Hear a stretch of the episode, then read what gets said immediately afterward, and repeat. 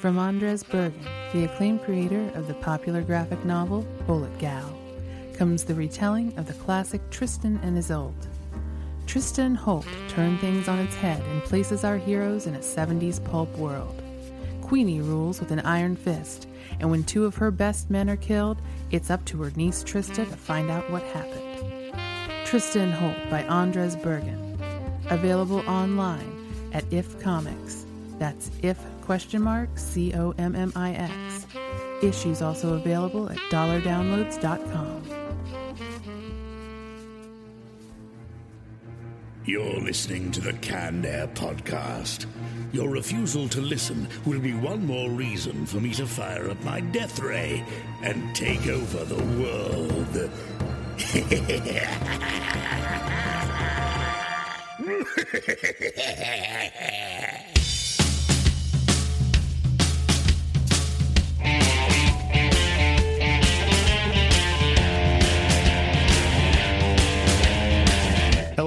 and welcome to another episode of Canned Air, a tribute to comics and pop culture. I am Jeremy Colley. I'm Jack Doherty. And joining us today, returning to the show actually, is writer and illustrator Kyle Roberts. Thanks for being with us, Kyle.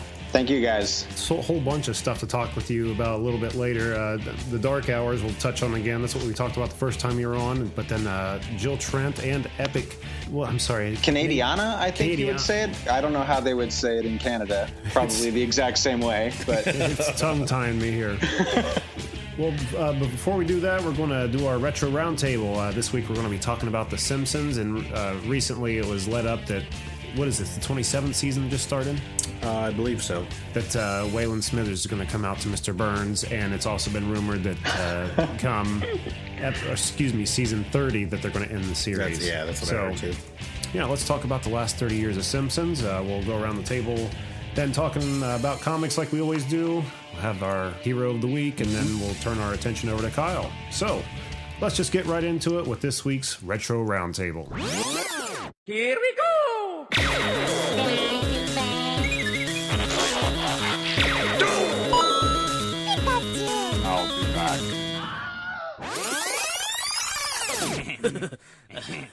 All right, guys, The Simpsons. 30 years of The Simpsons. I, I gotta say, though, this show is responsible for the person I am today, without a doubt. There's no doubt about it. So, I guess where do we start? Favorite episodes? Any stand out for you? Um, I'm not sure episode wise, but I know one. There's a couple of parts of a couple different episodes. I'm not sure which ones they were that have always stood out. And one was uh, Homer was in the bathroom shaving, and it, it, always, it showed Bart like right at the counter level, and all you can just see is his eyes looking at Homer shaving, and then like Homer from the chin down. Right. And then after he got done, he's like smooth as a baby's butt, and then all of a sudden just Yeah, it just pops right back. Yeah. I think that was Homer's triple bypass. Like he was teaching Bart how to shave, doing all these one last time things with the kids before. fatherly things Yeah, before. exactly. That was an old episode. Yeah. was that was that when he ate the fish, the the toxic fish? Oh, you're right. fish. Yeah, the blowfish. Yeah, That was season one. Boy, that is a That's long Is it time. really? Yeah. Oh my gosh. It- 27 years ago. if I can't I'm believe remembering it, it has to be an early episode. Yeah. Man, that season one is sometimes hard to go watch again. I The mean, animation was so Yeah. sloppy, I guess. But there's then. still really funny jokes in there. Yeah. Uh, the uh, the RV one especially is one of my favorites, where they buy the crappy RV and go camping, and all the mayhem that happens after that. I don't remember that one. I, it's been so long since I've seen that one. The other part that stands out for me always is uh, when he uh, Homer jumps on the skateboard over the the cliff, the ravine. Oh, over the gorge. Yeah, I'm gonna make it. And then he, the way he just slaps everything on the way down and crashes, and then they pull him back up and he falls out of Falls well, the ambulance. Crashes and then he rolls out of the ambulance and falls back down again. Yeah, the, the ambulance like drives two feet and hits a tree, like, they didn't see it there. It's funny because in the series they constantly, like in clip shows, make reference to that scene, and uh, I think they've even reenacted it before, uh, before, where maybe he actually made the jump. But there was within the past uh, five to ten years in one of the episodes, Homer was like looking back. He's, you know, I remember when I jumped Springfield Gorge, and it cuts over and starts playing that clip. But then you hear Lisa chime in and go, "No, Dad, everyone's sick of hearing about that memory," and so it just cuts back real quick.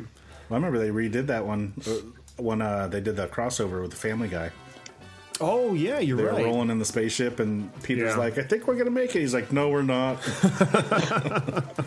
What about you, Kyle? I know you're not the uh, biggest Simpsons fan, but uh, surely in uh, 27 years' time, there's got to be something that uh, comes. Oh yeah. Well, as you know, I'm going to give away my age, but I, I remember watching it on the Tracey Ullman show Oh, when that's they not giving when they anything were like 30 second clips between skits. So I was in high school when the show launched as itself. And uh, so early episodes all through high school, I watched it. I'm trying to think one that just jumps out at me. Uh, I don't know if you. It was a spoof off of Cape Fear, when I think it Oh, was yeah. Sideshow Bob. Yes, when they did sang the musical number. Yeah, his last request was for, the, for him to perform the HMS Pinafore, and just you know, sideshow Bob just getting so excited to to do something performance based, and how he ends it all big.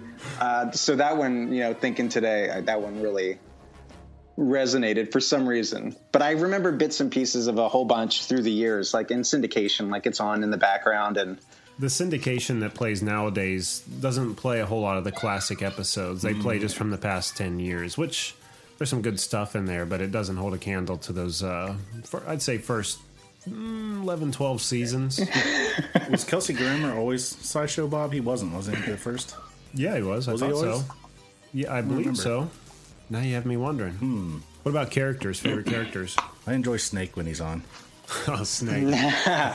so long, Copper. And uh, what's uh what's uh Homer's buddies? The Lenny and Lenny and Carl. Carl. Yeah. Yeah. yeah. Actually, I, it was funny the other day when they were talking about when uh, they said that Smithers was going to come out Mm-hmm. on the radio. They were kind of saying they they have this little uh, trivia thing at the beginning, and uh, that was the question: who was coming out in The Simpsons? And one of the DJs was like, "I bet it's Lenny and Carl." Yeah. Well, there's there's been questionable things between the two of them, uh, but I think it's just a like a Sam and Frodo kind of a bond, you know. Yeah. Let's, let's hope so, anyway. But uh, what about you, Kyle? Uh, well, I, I like Mr. Burns and, and the, the Smithers thing. All, all through college, uh, I had a roommate who, who like coined himself as Mr. Burns. He was a little bit older, and all the guys looked up to him.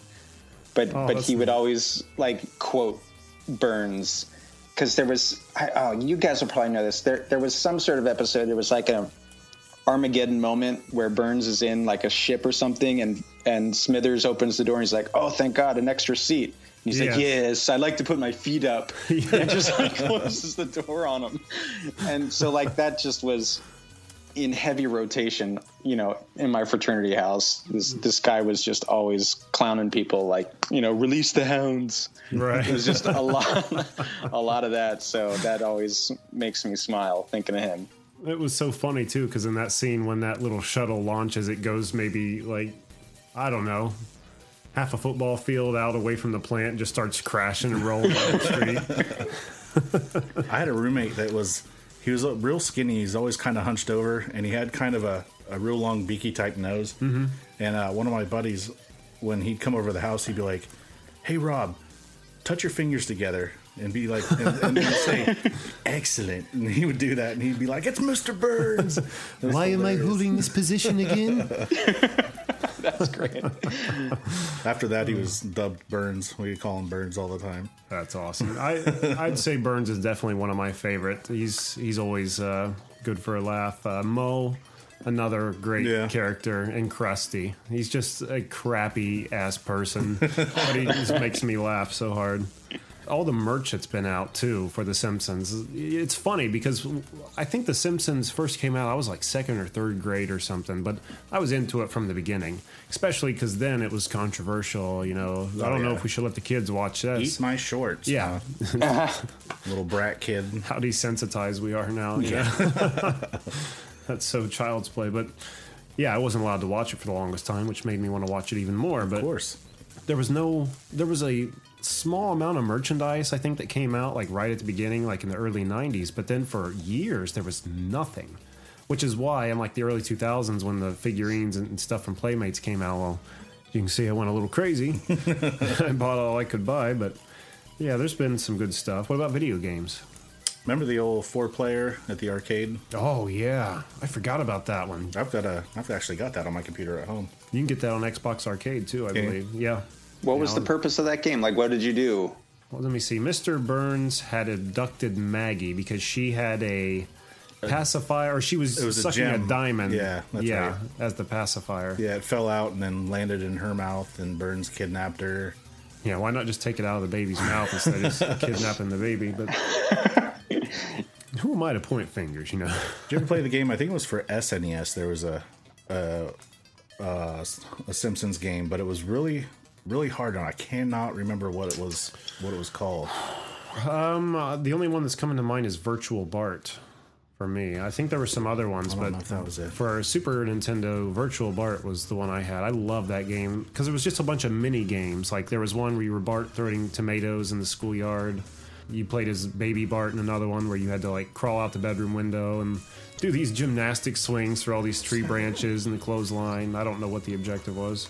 And if that might have been it or not. But then there was like Bart versus the World on the uh, regular NES. That was my favorite. No, it had to have been at least Super Nintendo. Bart's Nightmare? Maybe that's what it was. Ooh, Yeah, I think. I almost want to say that's what it was. Yeah, he, like he was on the cover like this, like uh, his arms and legs out, like with Yep. a spiral behind him or something. But I know there was all kind of weird stuff that you'd end up having to do. It was like little side games too, or something like that. That was it was hard. A lot of good games, a lot of bad ones too. so, Kyle, I understand that you've brought a trivia game along. I did. So, like, if we could imagine this as a potluck and me not being a cook, but rather like stopping and picking up some liquor on the way over, like to try to make amends. okay. I did. I, I found, so like I don't bring too much knowledge, but I thought I could bring a little fun if you guys were up for it. And uh, I brought this with me. I'm up for it. See, I'm going to talk all big, like I'm going to nail this, but I'm probably going to butcher it. no, I think you guys are like I took it myself. I did because some of the questions were old enough that I remembered the episodes, and some were kind of like intuitive answers. So I think you guys will do okay, and maybe we can even set it up so. Like if I don't give you any clues because they're like multiple choice, like if you Oh, can I nail see. it just off of the question, you guys can give yourself like two points. Okay. And then if I got to give you your multiple choice answers, then you only like get one. Does that sound reasonable? And the people listening at home can play along as well. yeah, that sounds great. All right. Okay. I, I love this guy. This is awesome. I call myself Turd Ferguson for my contestant. Okay. So, um, all right. Let's see if you remember this. So, uh, Homer parasailing. So, what married couple did Homer fall through the roof onto after trying to parasail? Kim Basinger and Alec Baldwin. That's true. Excellent. All right. That was apparently that was easy for you. Come on, Kyle. All right. I'll see. Uh, hopefully, this one will be better. I'm just playing. I mean, yeah. Uh, all right. So, which famous celebrity was locked in a dog carrier? Oh my god. No, I went too hard. I have no idea. Okay, let's get the multiple choice for this. Okay. one. What was was it? Brad Pitt, Elton John, Lionel Richie, or Tony Bennett? I want boy. say Tony Bennett. No, it wasn't Tony Bennett. Ah, I'd have to say Lionel Richie, but I think that's Hmm. wrong. You both were wrong. It was at Elton John. Of course Really? it was. Oh, I don't. man, I haven't don't seen that remember episode. I'm gonna have to trust uh, the trivia website. but if you remember, if you remember Lionel Richie in a dog carrier, we we might have to do some No, cor- I- corrections and retractions later. I, no, I, I absolutely do not. I was just guessing at that point. All right. How about this? Uh, who wants to take Homer's center square on the Springfield Square show? Oh my god. Tip of my freaking tongue. Probably shows how much I didn't watch. I the remember show. Bruce Vilanch in that scene, but I don't think he was trying to take the center square. I'm, I'm going to have to have the multiple choices. This is Okay. kind of like Who Wants to Be a Millionaire. Yeah, yep. A little bit. Uh, Ron Howard, Elizabeth Taylor, Matt Damon, or Alec Baldwin? Ron Howard. Yes, it is Ron Howard. Okay. Little Opie Cunningham. So uh, actually, this one you guys already answered. So you already know who does the voice for Sideshow Bob. Kelsey Okay. Grammer. Yeah. Okay. How about this one? Which genius saves Lisa from the mobs of people when they rally against smart people? Oh man, I've seen that one. I know I've seen that one. Stephen Hawking. Yes. Fun fact: My cousin, who is an enormous uh, Simpsons fan, got to go to a table read for The Simpsons. So he was like behind a two way mirror. Like he didn't get to interact with the actors, but he got to watch them like read through it. And Stephen Hawking was there at the same time doing the exact same thing because he, I guess, he's a huge fan of the show. Oh my god! Can you I know. imagine Of being a fly on the wall? Yeah. Wow. I know. Pretty much be just like one in that kind of setting too. Oh yeah. wow. Be surreal. So what are we? How many points do we have? Oh, sh- Two. I think you got two, three, I think I had four, three. five, six. I think you have seven points so far. Okay. Well, All right. pretty good, maybe. I think that's great. Okay. Seven points. All right. Uh, which psycho kidnapped Lucy Lawless? Ooh, I think. So I, feel think like this is from a might be Halloween episode. It is. Uh, oh, it was the comic book man, the collector. Yes, it was nice. Okay. I will add her to my collection. Near mint. Okay, who did Homer try to convince to produce his movie, but the script was so stupid he rejected it? Mel Gibson. Not a choice. What's that? But there will be a Mel Gibson question coming shortly. Oh boy. I, uh, okay, is there like? Can we hear multiple choice and yes. try again? So again, it's uh, Ron Howard, Steven Spielberg, Mel Brooks, or Matt Groening.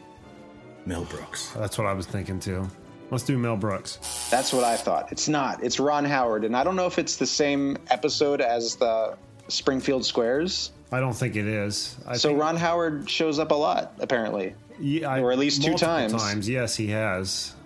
He has. I uh, the Springfield Squares episode I think was when Homer bowled a perfect game and he like had 15 minutes of fame where he was on on everybody's show. Okay, so how about this one? Whose funeral does Bob Newhart speak at? Krusty the Clown. Yes. Man, that was funny Is that too. a recent one or is that old? That's old. That's Okay. old. That's Well, he how- was. It was a faked his death to tax evasion. Oh. That's rad. okay, do you know who played Grandma Simpson? Glenn Close. Yes. Amazing. I didn't even know there was a Grandma Simpson. Yeah, she's a fugitive on the run, so she only ever pops up here and there. She was a '60s radical that uh, destroyed one of Burns' uh, chemical labs in protest, and has been on the run ever since. I don't know where I'm at. Mona Simpson, her name is. really? Yes. That's fantastic. I know too much. Okay, so Jeff Goldblum played MacArthur Parker, who is the agent for which star? Troy McClure, Yes. Wow. Planet of the Apes episode. Man, All maybe right. I need to reevaluate my life after this. No, I think I think it's going exactly to plan. Don't change a thing. All right, so who kidnaps Tom Jones? That one sounds familiar. Smithers. No, but you're close. It's Mr. Burns. What? I thought it was Smithers. Like Smithers. Oh, maybe it is. Well, Mr. Again, Burns gave him the order to, so I guess it was Mr. Burns. Okay, But so yes, you're right. So Smithers doing the actual act. yeah, because on- they like had him uh, chained to a tree by his ankle while he, while he uh, serenaded Margin uh, Homer, I think, or Margin Burns or something. I don't remember. All right, how about this one? Uh, what? Which Major League Baseball player takes Homer's position on the power plant softball team? Oh boy. Um, Wade Boggs. Close. Actually, not really that close. Uh, Uh, or or was it Steve Sax or Darryl Strawberry? I was thinking Darryl Strawberry, but uh, they were all three in that episode, so I, I don't remember. well, let's Well- go with Darryl Strawberry. Right. yes. Okay. and Mr. Burns kept getting on someone. I thought I told you to trim those sideburns. and the guy had shaved his sideburns. Like, I don't think you know what sideburns are. but by the end of the episode, is like his whole head is like shaved in weird spots, just trying to get what Mr. Burns thinks are sideburns. Oh.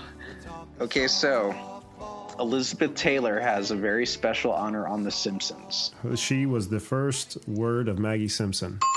So Maggie spoke after that, or was that the only time she's ever spoken? Ooh, uh, I think she's said a few things after that, but the first time she ever spoke was uh, Elizabeth Taylor, That's And what, what you did she, said. what did she say? Daddy. Nice. I wonder what she charged for that Oh my god!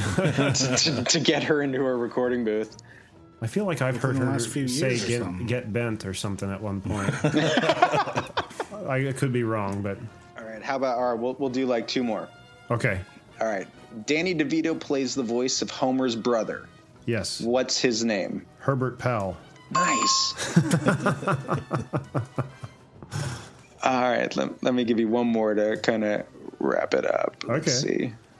We've we've got a few more minutes. If you got if there's any more there. Well, let's do the Mel Gibson. I hinted at the Mel Gibson. We'll do we'll do a couple more. Okay. All right. So, what movie do Mel Gibson and Homer Simpson rewrite the ending of because Homer doesn't like it? Mad Max. No, good guess. Oh, well, uh, multiple choice.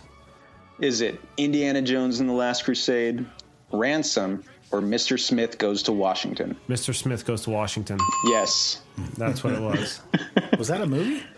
that is a movie. Yeah, I guess. I've never heard of that. Oh, it's got what's his name?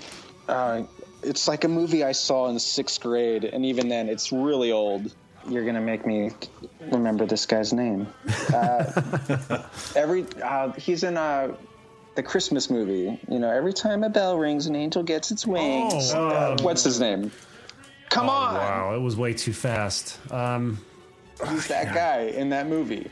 I don't have your Jerry, Jerry, no, Jimmy Stewart. There Thank you go. you. Yes, I don't have your money. It's in Jerry's house. There it In. Red's house. that's great. You're good at that. Oh crap. Okay, let's see. Let's get uh Okay, which singing superstar kills the oldest man in Springfield? Oh wow. Uh, singing superstar kills the oldest man in Springfield. Wow, you may have stumped me on that one. Um, I'm I'm gonna have to have multiple choice. Is it Gwen Stefani, Missy Elliott, Britney Spears, or Lily Allen? Can I call a lifeline? Call it Don. right. He wouldn't answer the phone. Um, I don't know. I don't have the slightest clue. Let me guess, Missy Elliott. That's what I was going to guess too. Why? Because she's black? Oh, jeez. No, it's Britney Spears. was it? I Yes, just according I- to the trivia, I haven't seen the episode. But here's one that I have seen the episode for. All right, let's see if you can nail this. Okay, And this is where we'll we'll end. fair enough. All right. Which three bands were on tour with Homer when he was being shot in the gut with cannonballs? Oh, I've already got this one. Cypress Hill, That's one. Sonic Youth, Yes, that's two. That's the one I wouldn't have gotten without help. And one of my all-time favorite bands. I just saw them a few months ago, the Smashing Pumpkins. Excellent. Yes. Nice was- job. Uh, Peter Frampton was actually on that tour. Do I get any bonus points for that one? yes. I'm sure Peter like Frampton appreciates being What the hell does it mentioned this century. awesome. Well, that was great. I really appreciate you doing that, Kyle. Oh, no going to all problem. That, was trouble. fun. Yeah, it really was. We'll have to remember that. That's a that's a great idea. Yeah. Trivia questions. There was a one other part, one other Simpson scene that I remember that was always. Anytime, like I see those smart cars. Mm-hmm. The Homer. No, the, the real tall guy is driving that little car, and he drives by Nelson, and he oh, laughs, yeah. and he stops. He's like, "Are you laughing at me because I'm driving a small car? He That's gets all I and he's can like afford." seven feet tall. Yeah, yeah. yeah. He, what's he? He did something to Nelson after that to make him. He stood him on the street corner and said, "Hey, everybody, point and say haw haw at this boy," or something like his that. pants down or something. Yeah, like that. yeah. So there's right. a whole crowd of people in unison going ha ha. Yeah. Every time, like I seen a guy that was driving. I don't know if it was a smart car or just a small car, but he looked super tall driving. Really? that. And I drove by and all. It's just oh, that's all I can think of. His knees are up by his chin. One one uh, standout moment that just pops into mind all the time from The Simpsons, and to this day, when I think about it, makes me bust up laughing. Is there's a scene where. Uh, what was it? It was the episode I think where Bart got the elephant Stampy as a pet. But at the very beginning of the episode, it starts with them all at the breakfast table talking about what they're going to do in the day. And they all, you know, inhale their breakfast, leave all the dishes behind for Marge, and they all start heading for the door. And they're like, well, we'll see you later. See you, Mom.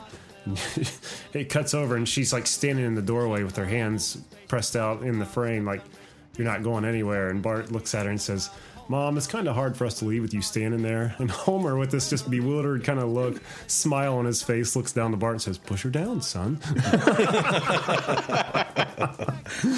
Uh, that just pops into my head all the time and still makes me laugh hysterically. So, all right, anything else on The Simpsons, guys? No, that was fun. Yeah, it really was. That was a blast. So, all in part to Kyle. Thank you so much. Ah, you're welcome. That Even was though great. I didn't know any of the questions pretty much, but it's still a good time. Oh, I had a great time though. you got all the points. Stimulated my Simpson nerve. All right, well, with that, let's just uh, start talking about some comics, guys. Uh, who would like to go first this week? You want to go first, Kyle? Okay, sure. Uh, most of what I've been reading is is uh, like back catalog stuff. Are you guys familiar with? Um, it's called Comics Fix. Have you No. heard of that? Uh-uh. It's kind of like a Netflix for comics, but it's mostly uh, small publisher stuff. So the Dark Hours is is available on Comics Fix. So I kind of get to preview what else is on the website. Nice. But uh, but it's it's like Netflix, but it just has comics, and they have a partnership with uh, I believe it's Dynamite and uh, Valiant, so you can kind of get all of Dynamite's back catalog and Valiant's back catalog. So I've been reading a lot of uh, Archer and Armstrong and X-O Manowar, basically the whole Valiant universe, and it's rad. Like for someone like who read a lot of Marvel and DC in the late 80s, like going back into those universes, it feels real strange. Mm-hmm. Right. You know, like I've been in and out for 20 years, but I have like since the new 52, I haven't been reading a lot. Like it just feels stale to me. So being able to dive into a whole new universe with a different brand has been fun. So I've been reading the crap out of that and and kind of loving it. I just picked up uh, at Tricon.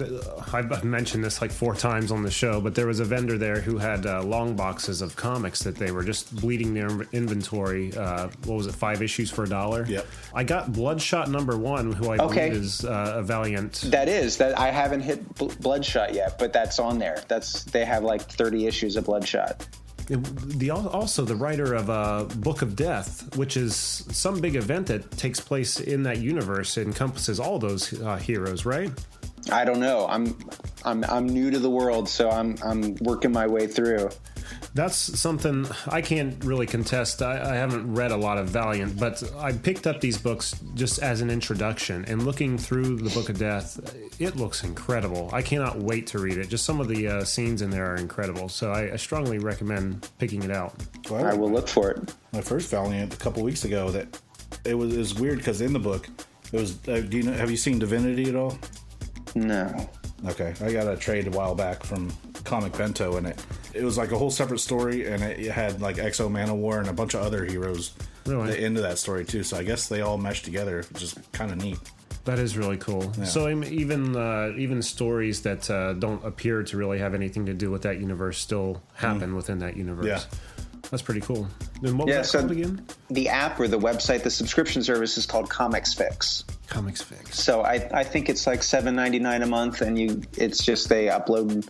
You have an, an inventory of you know a couple hundred comics that are, if not more, and they they are constantly getting new material in.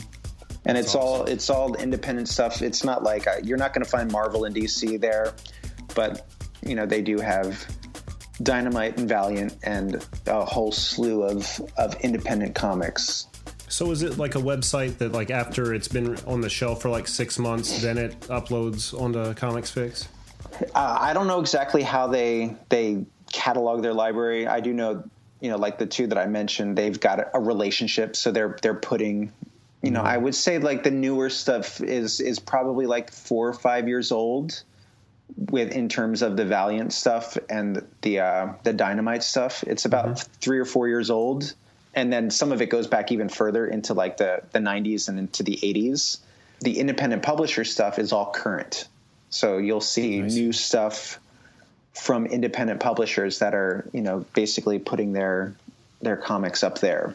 I'll have to look into that. That's awesome. Yeah, it's like I've been straying Yeah. away from the big two, so that'd Yeah. right up my alley now. Me too.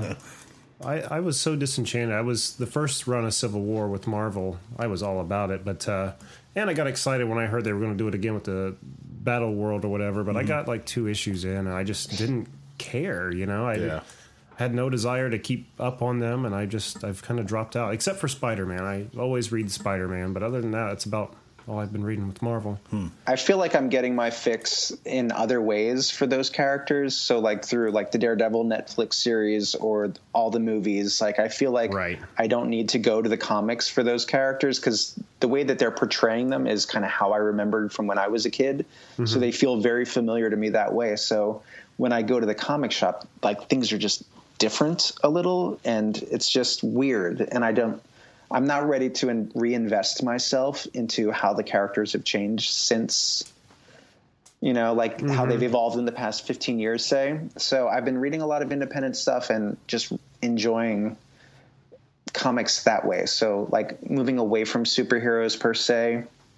But the mm-hmm. Valiant stuff has been cool because it's like my superhero fix, but I don't have, it's all new. So Right. none of my preconceived notions are being challenged anymore. It's all fresh and new. You know, I've noticed with uh, kind of going back on what you were just saying with Marvel, uh, you know, getting your fix from the movies. With all the movies out there and TV shows, when it comes down to the comic book, a lot of the times I feel like uh, they're just the comic books have kind kind of turned into commercials for the movies and TV shows. You know what I mean? Like when Yeah. Ant- Ant-Man number one came out. Yeah, I mean it's uh, a different path than the movie is taking, but at the same time, it's popping up just a few months before the yeah, release. just to and- get Yeah. everyone into it. And Yeah, and- the well, or at least trying. I, I think they, I think there'll come a reckoning when they realize that the people that are seeing the movies aren't necessarily going to the comics, or if they are, they don't necessarily need to find what they've seen on the screen. right, Right, like part of the the the greatness of the comics is that the the history that they have like the fact that batman's been around for 60 75 years now 75 years of of history and stories and to reboot and tell his story and like try to do away with what came before i think is just a sin. Mm-hmm. Like part of what makes him so indelible is the fact that he's got his history and Right. you know the, the the Robins and the villains and the, the life events that he had happen when he gave up you know when he his back was broken and then Nightwing took over and like all of these things they should stay within the fabric of the character but every time they chop it and and dump a bunch of stuff I feel like the character loses something and not, maybe not so much for the new readers but for me I just can't hang anymore so I'll just take the movies because they're fun and they're awesome and I'll take the TV shows like Arrow is totally different than the Arrow that I knew, but I like the show and I watch Yeah. it and I love the Flash is rad. Like that's a fun show to watch and Supergirl looks cool and I'm like I'm in. Like I'm gonna take it this way. I don't need to invest three bucks per comic per month. right. I got I kind of am getting my fix on the characters a different way, and and good on the people that are committed to the comics because that's important too, right? You know, you're going to get there's still great stories being told, but you know, I'm just kind of I'm in a different place right now, so I'm I'm reading other comics and finding them fascinating and great. I definitely enjoy Dan Slott's writing on Spider Man. He's great. He's been great, and uh, I can't wait to read more. But I think kind of what kept Spider Man going for me is the fact that, you know, Marvel hasn't had the opportunity to do a movie of him Yeah. yet. So there's not a lot of cross promotion to the movie to cheapen the actual comic story, Right. if that makes And- any sense. But Yeah, and they did some fun stuff with him. Mm-hmm. Like I, you know, like just hearing anecdotally, you know, the whole Doc Ock taking over his oh, yeah. persona like hearing that i'm like that sounds rad and miles Morales. was. Like all of the like the whole spider-verse thing sounds sweet. Like Mm-hmm. I, if i was buying those books I, that would keep me engaged. Yeah, and one that just uh, ended was like a four or five part series called Renew Your Vows, and uh, it's pretty much Spider Man, MJ, and uh, their little girl, who isn't called Mayday. I don't remember what her name was now, but uh, pretty much throughout the series is them trying to keep her secret and keep her mutant powers under wrap, or her spider powers under wrap, the little girl, because. Uh, oh, I don't remember the guy's name who is making all these superheroes register. So he can eventually kind of steal their powers. So he puts back together the Sinister Six to set out and find these people. Well, they come across Spider Man and figure out he's got a kid, and you know the rest plays out the way it does. But she eventually uh, shows her powers. It was a good series anyway. I'm rambling. No, it sounds good. I, I would read that trade. That sounds rad. It was really good. All right. well, I guess I'll go next. I'm. Uh, this is a book I picked up at the Cincinnati Comic Expo a few weeks ago, and it's a book I had heard about. I don't remember where though. Did somebody on the show talk about this book? I don't know. I think we saw it at a couple different cons before we went to Cincinnati. Because I think it was at TriCon, maybe in SpaceCon that we we had seen it. Or so, I I had seen it a bunch of uh, different places Right. before, or advertisements, something about it. Right. Uh, it's on Devil's Due Publishing, and it's called Squarriors. And uh, when you first hear it, it sounds kind of cute and cuddly, like Squirrel Warriors. You Yeah. know, like not the case at all. This is a. Uh, I don't want to give too much away, but it's set in the future.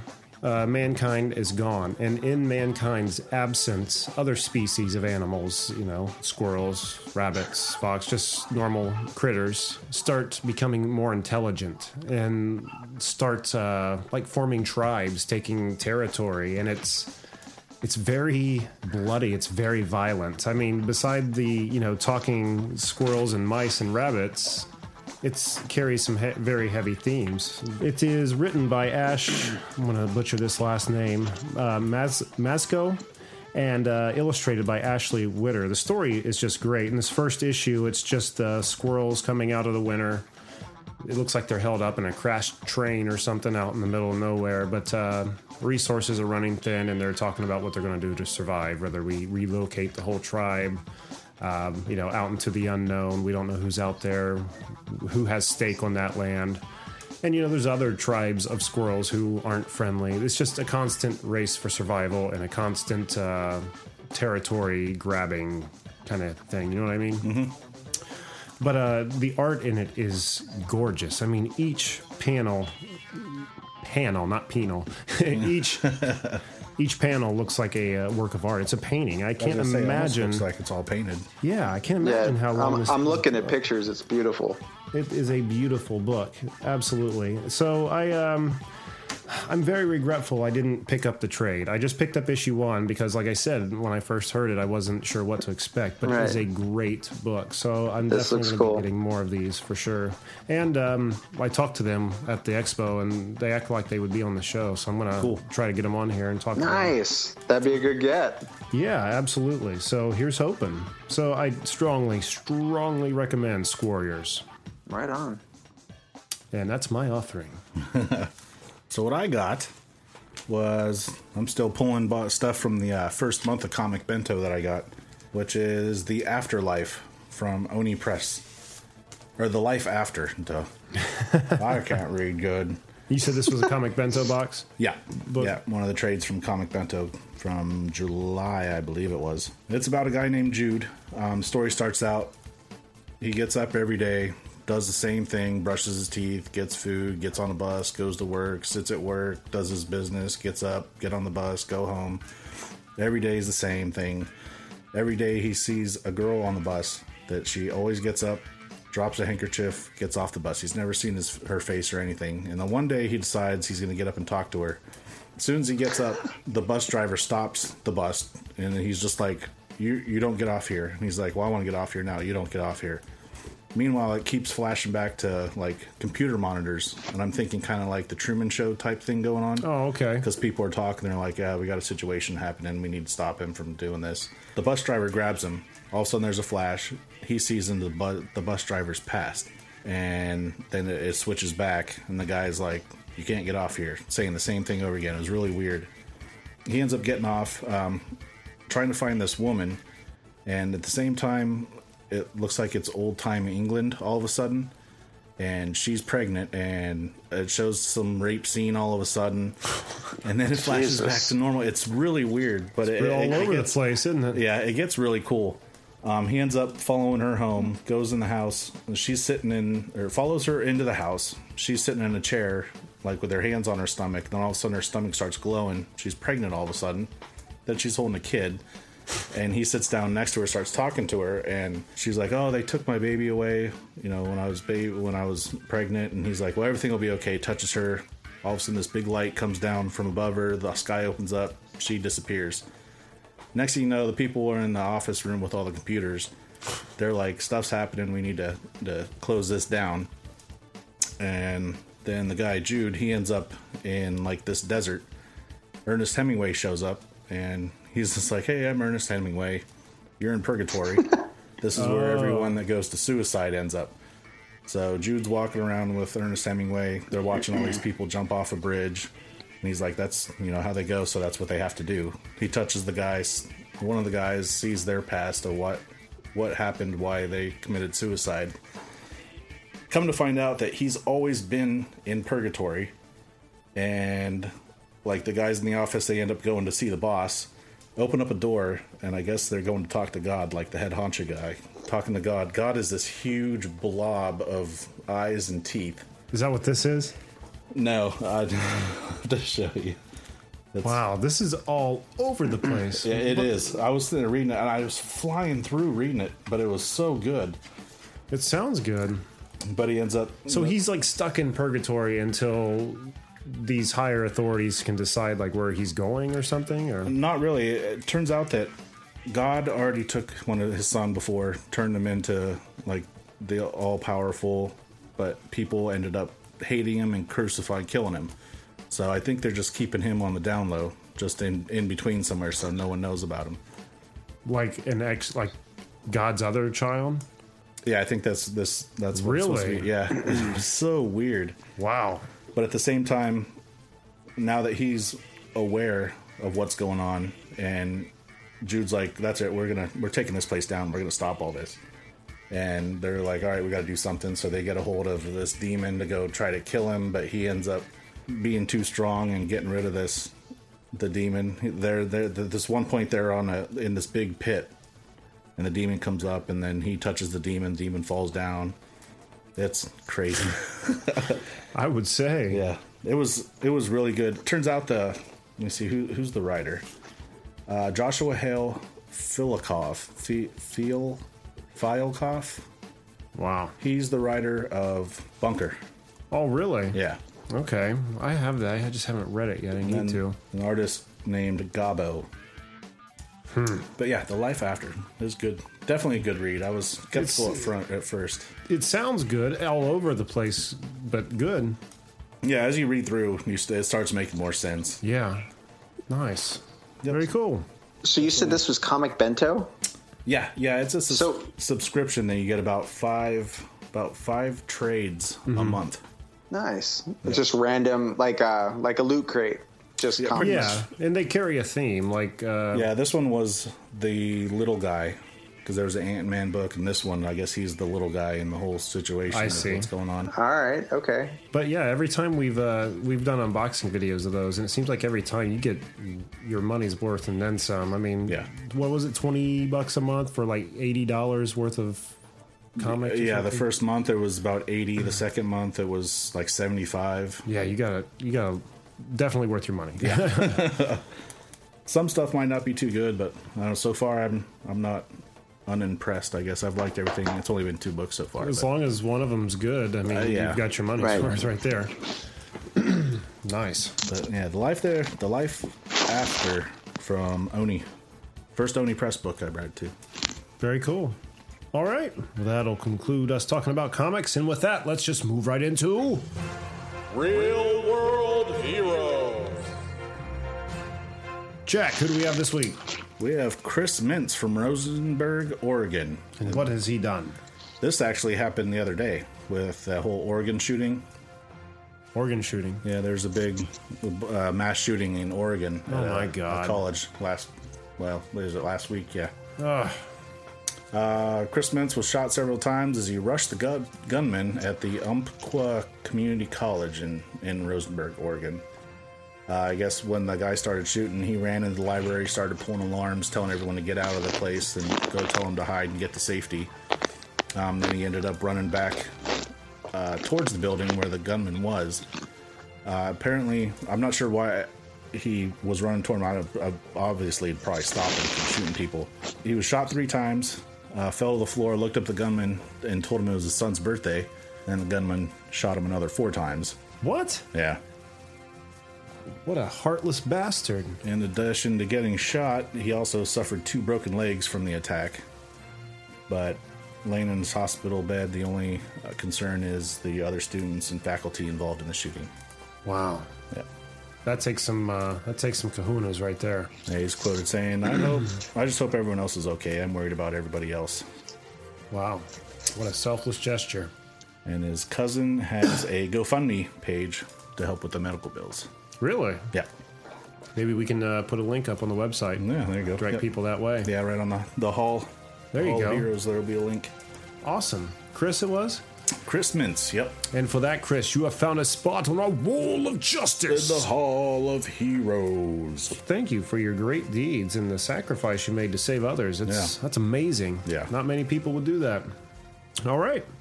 Well, with that, let's just turn our full attention over to Kyle Roberts and talk about, well, so many different things here. I, uh, I guess we'd start with the dark hours, but uh, thanks again for being with us, Kyle. All right, I thank you guys for having me back on.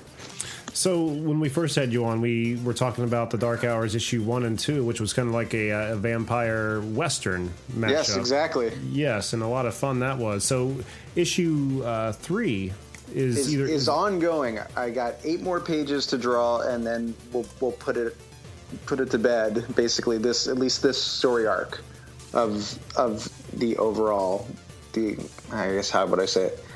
There can be more. Will there be more? We're not sure. We're still, you know, fleshing things out. But certainly, this chapter in the story will will come to an end in just eight short pages. I'm excited to see him. But it, it, yeah, it's going well. You know, uh, things got a little uh, delayed because of the other projects that I got involved with this past year. Jill Trent, right? Yes, J- Jill Trent was is is the big one, um, which has done well. It, they just uh, released issue number two on onto Kickstarter. It was fully funded, so that issue two is going into print probably as we speak, and will be available for mass consumption shortly. And then issue three is is currently in development. Now, I did not realize that Jill Trent was a, uh, a reboot character from the 40s. Yeah, in a way, well, more than just rebooted, reimagined in a variety of ways. So that what what drew me to the project was the idea that because it started as a contest. So uh, first, it was through Tumblr. There was an online voting first, like which uh, public domain character did the public want to see, you know, reimagined, and it was Jill Trent along with a few other like golden age not necessarily super heroines, but but female characters that that were prominent in the 40s. And uh, Jill Trent ended up winning the online voting, and then it was opened up to creative groups. So it was the creator DM Higgins was looking for four writers and five artists.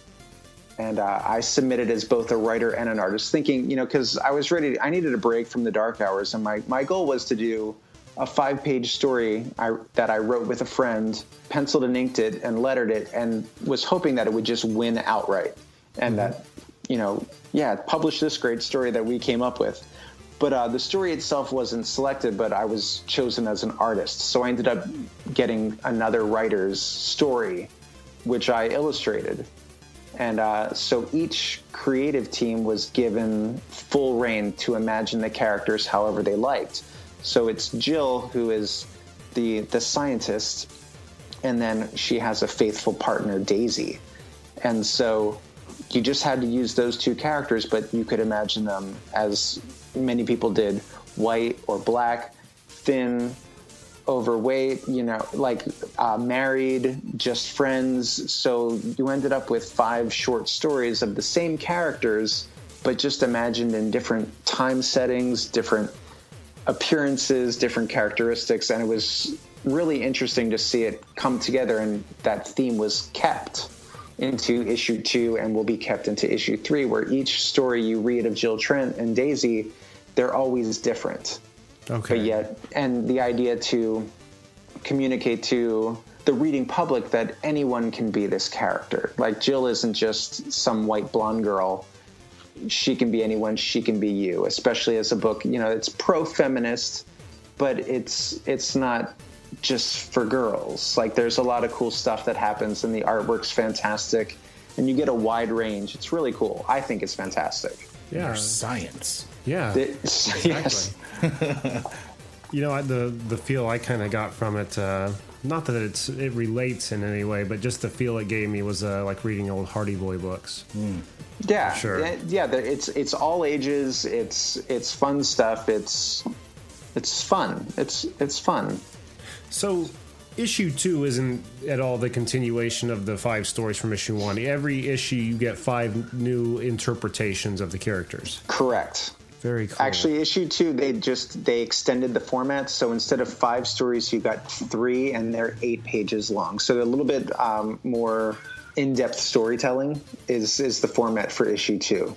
That's crazy that it was, she was actually a character back then. I thought reading that the issue one when it was given the backstory that that's who she was. I, I didn't know it was really true that it was talking about. to be honest, I uh, didn't know until uh, today. I was doing some more last minute research, and I saw on I think it was the second Kickstarter said it was a reboot from the '40s. So I started Yeah. digging and finding old uh, old photos of her, and I'm thinking this probably was the. Uh, in its day, the female answer to Dick Tracy. That that's exactly who I would compare her to, and like the precursor to uh, MacGyver, the way that she would cobble together weapons and ways to get out of jams, and and she was she was quite the character. She was interesting. That makes me She- want she- to uh, read some she- of those old ones. Yeah, and you can find a lot of them online. They're in the public domain, so some of the uh, there's some websites that you know have full scans of old comics that you can you know dig up, and they're they're fun to read through. I No. love the time period on on them. Yeah. Well, the, the one I read, uh, your contribution from the first Jill Trent, where they're uh, jumping in to check out the volcano that sprung up overnight. Yes, That was awesome. Now, was this the same story that was nominated for the Geekie Award, or was that So- you? so the whole book, the book as a whole, has been nominated for a Geekie Award for Best Comic. So we're we're really excited. The Geekie Awards are next Thursday. I get uh, I get to attend on behalf of the book along with one of the other illustrators, Michael Hall. Nice. So uh, we're we're pretty excited to to be a part of the night and to get the recognition. yeah, that'd be awesome. Black tie affair. It sounds like. Yeah, I don't know if it's quite that fancy. I think they call it uh, geek chic. So, however, T-shirts with uh, with the tux on the T-shirt. maybe something. I don't know. I, I, I'll I'll suit up. I'll I'll try and look sharp. Man, that'll be cool. Well, con- uh, congrats and good luck. I hope you get it. Well, I'm thank sure you, you. probably will, though. It- well, it was a lot of fun, and I'm, I'm hoping I can still be a part of it in some way moving forward. Well, yeah. I mean, you're you're in uh, both issues one and two, right? So why not have you in issue three? Well, actually, I'm just I'm just in issue one. Oh, I thought Um, you were going to be in the second one too. No. No, what ended up happening? So the the creator of DM Higgins of Jill Trent recruited me to do another anthology, and that's where Epic Canadiana comes in.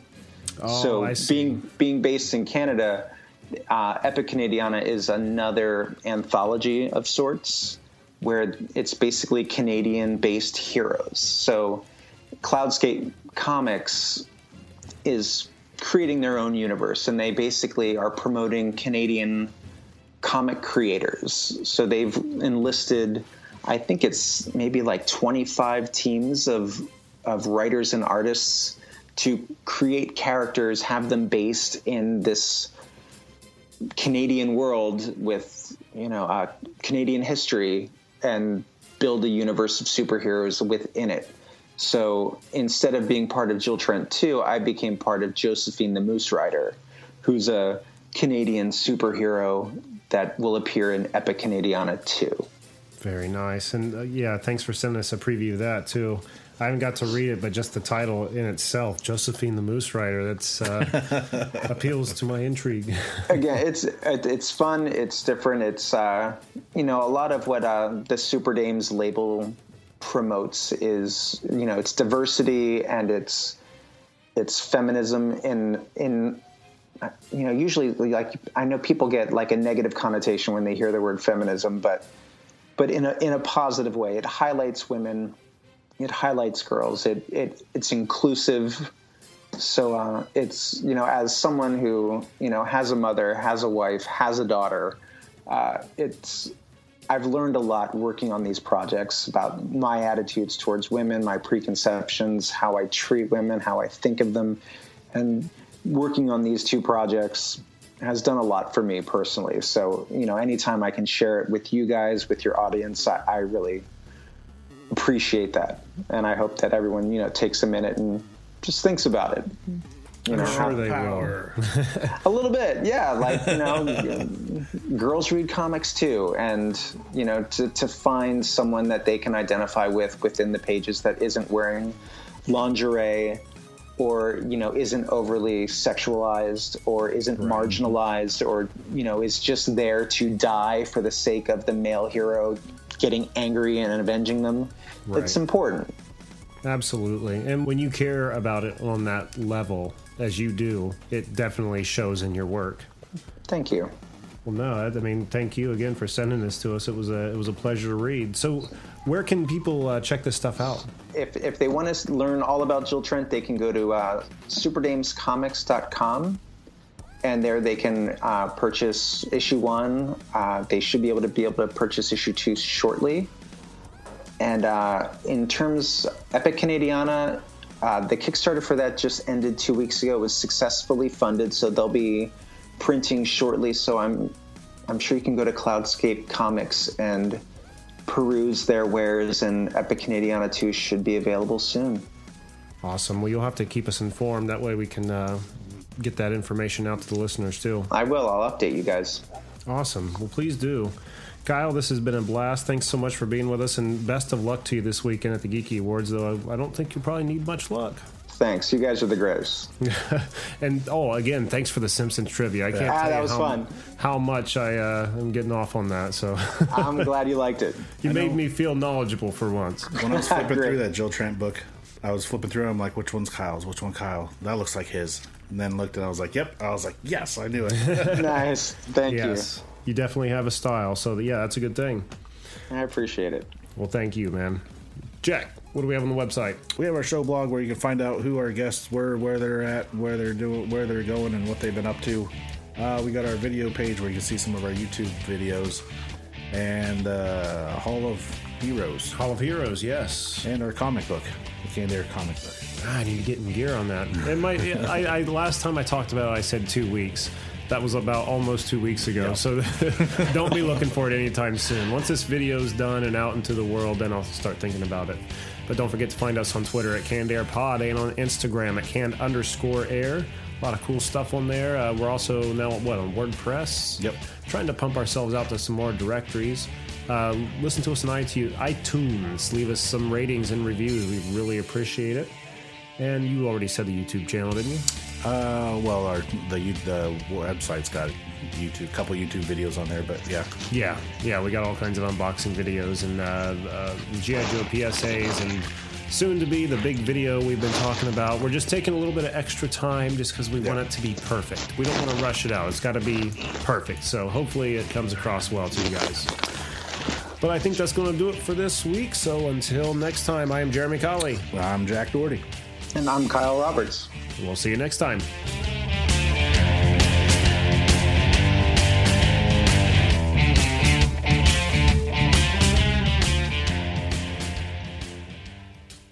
Well, Mr. Burns had done it. The power plant had won it, with Roger Clemens clucking all the while. Mike Scioscia's tragic illness made us smile. While Wade Boggs lay unconscious on the barroom tile, we're talking softball. From Maine to San Diego, talking softball. Mattingly and Canseco, Ken Griffey's grotesquely swollen jaw. Steve Sax and his running with the law. We're talking Homer, Ozzie and the Straw.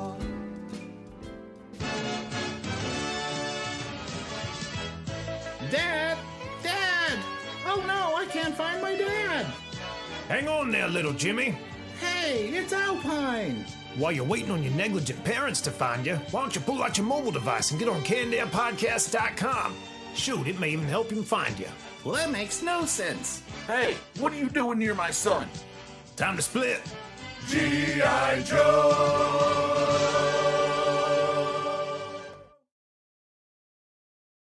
We have a show blob. You could blob.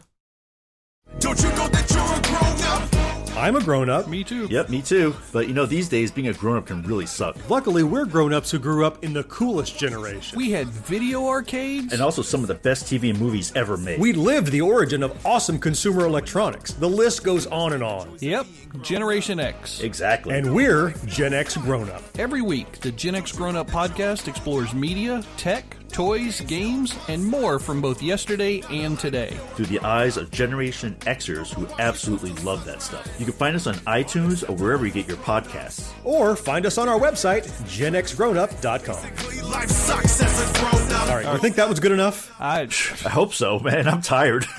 Who listens to a promo on a podcast and then goes and listens to a different podcast? right. I, I, I've never done it. right.